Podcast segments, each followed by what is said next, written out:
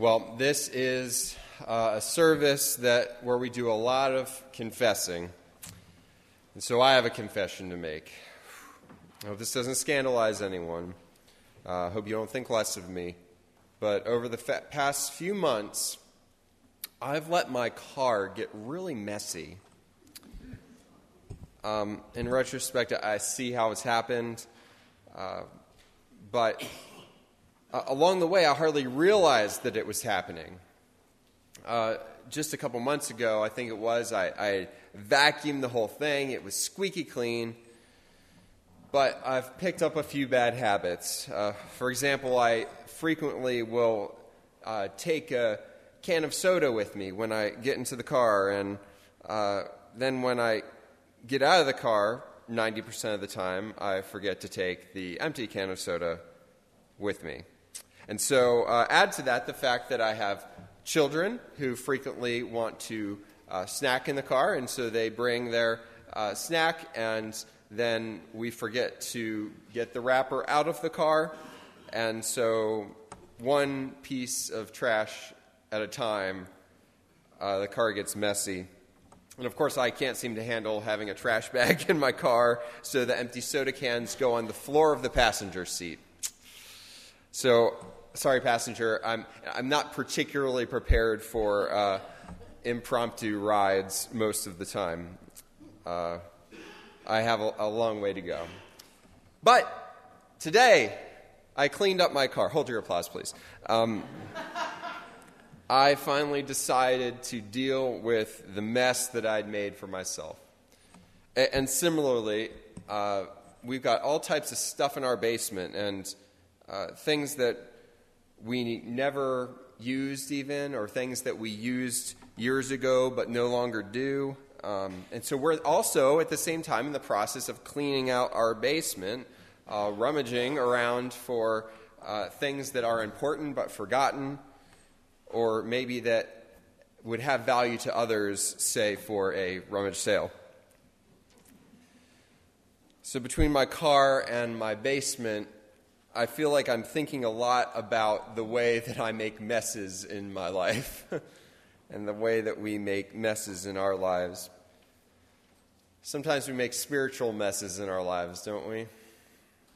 We make bad decisions.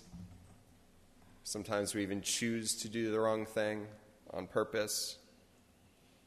And usually at the time it doesn't seem like a big deal, but one bad decision at a time, just like my car trash, it piles up until at some point we look at the pile and we say, wow, I, I've made a heap of bad decisions and I've got a big mess on my hands.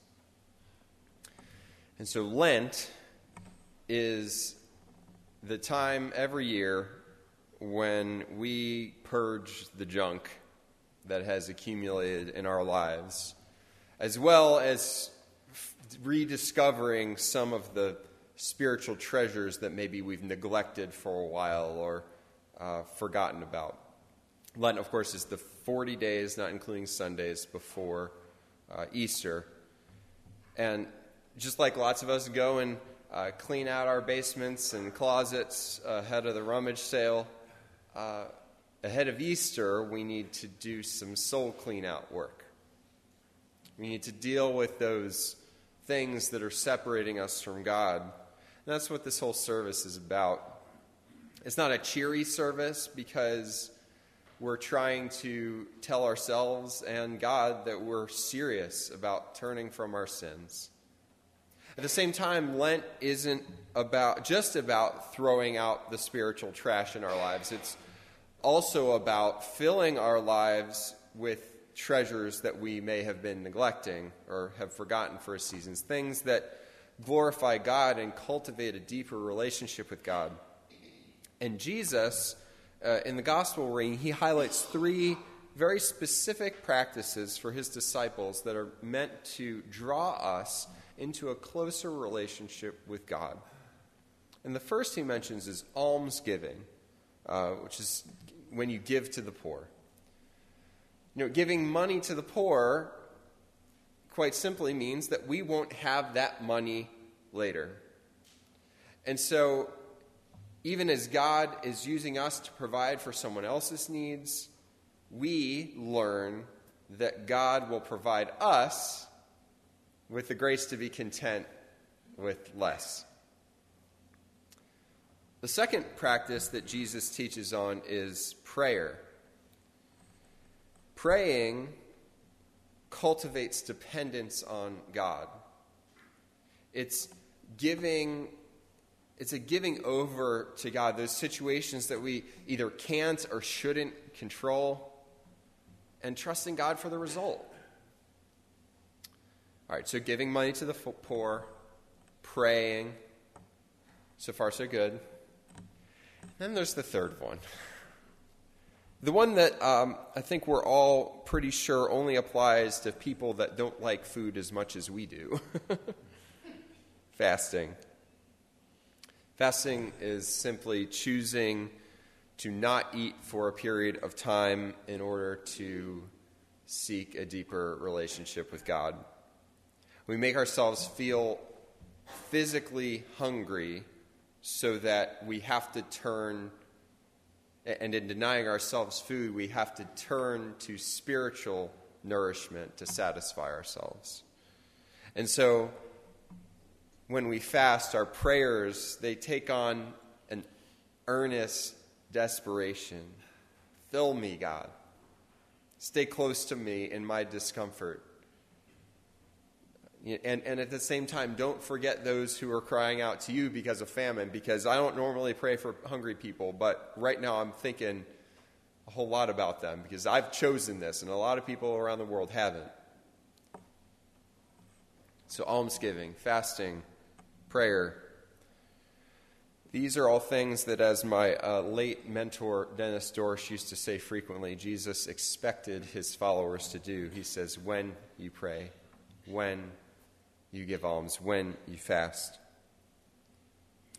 But Jesus also knows that all three of them can be worked to do exactly the opposite of what they're supposed to do. They're supposed to keep us looking uh, at God and, and caring for our neighbor, but instead, they often get warped into showing how generous and how pious and how earnest we are as believers.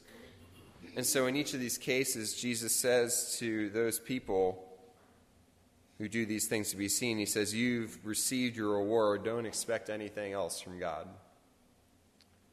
Jesus is essentially saying, you know, by all means, definitely give alms, pray, fast, but do those things in secret so that you'll know that you're not doing them for un- any other reason than to seek a deeper relationship with God. Almsgiving, fasting, prayer. I want to just challenge all of us to commit to making a particular effort to doing one of these things during Lent that we don't usually do. Because every time that we do one of these things, we take a little treasure out of our earthly storehouse and we deposit a little treasure in heaven. And so during Lent, at the same time that we're removing the junk that we've accumulated in our spiritual lives uh, due to sin, we're also amassing for ourselves an enormous treasure in God's kingdom, one piece at a time. Just as we accumulate the mess one piece at a time, we amass a treasure one piece at a time. And when our treasure is in heaven, Jesus says that's where our hearts will be too. Amen.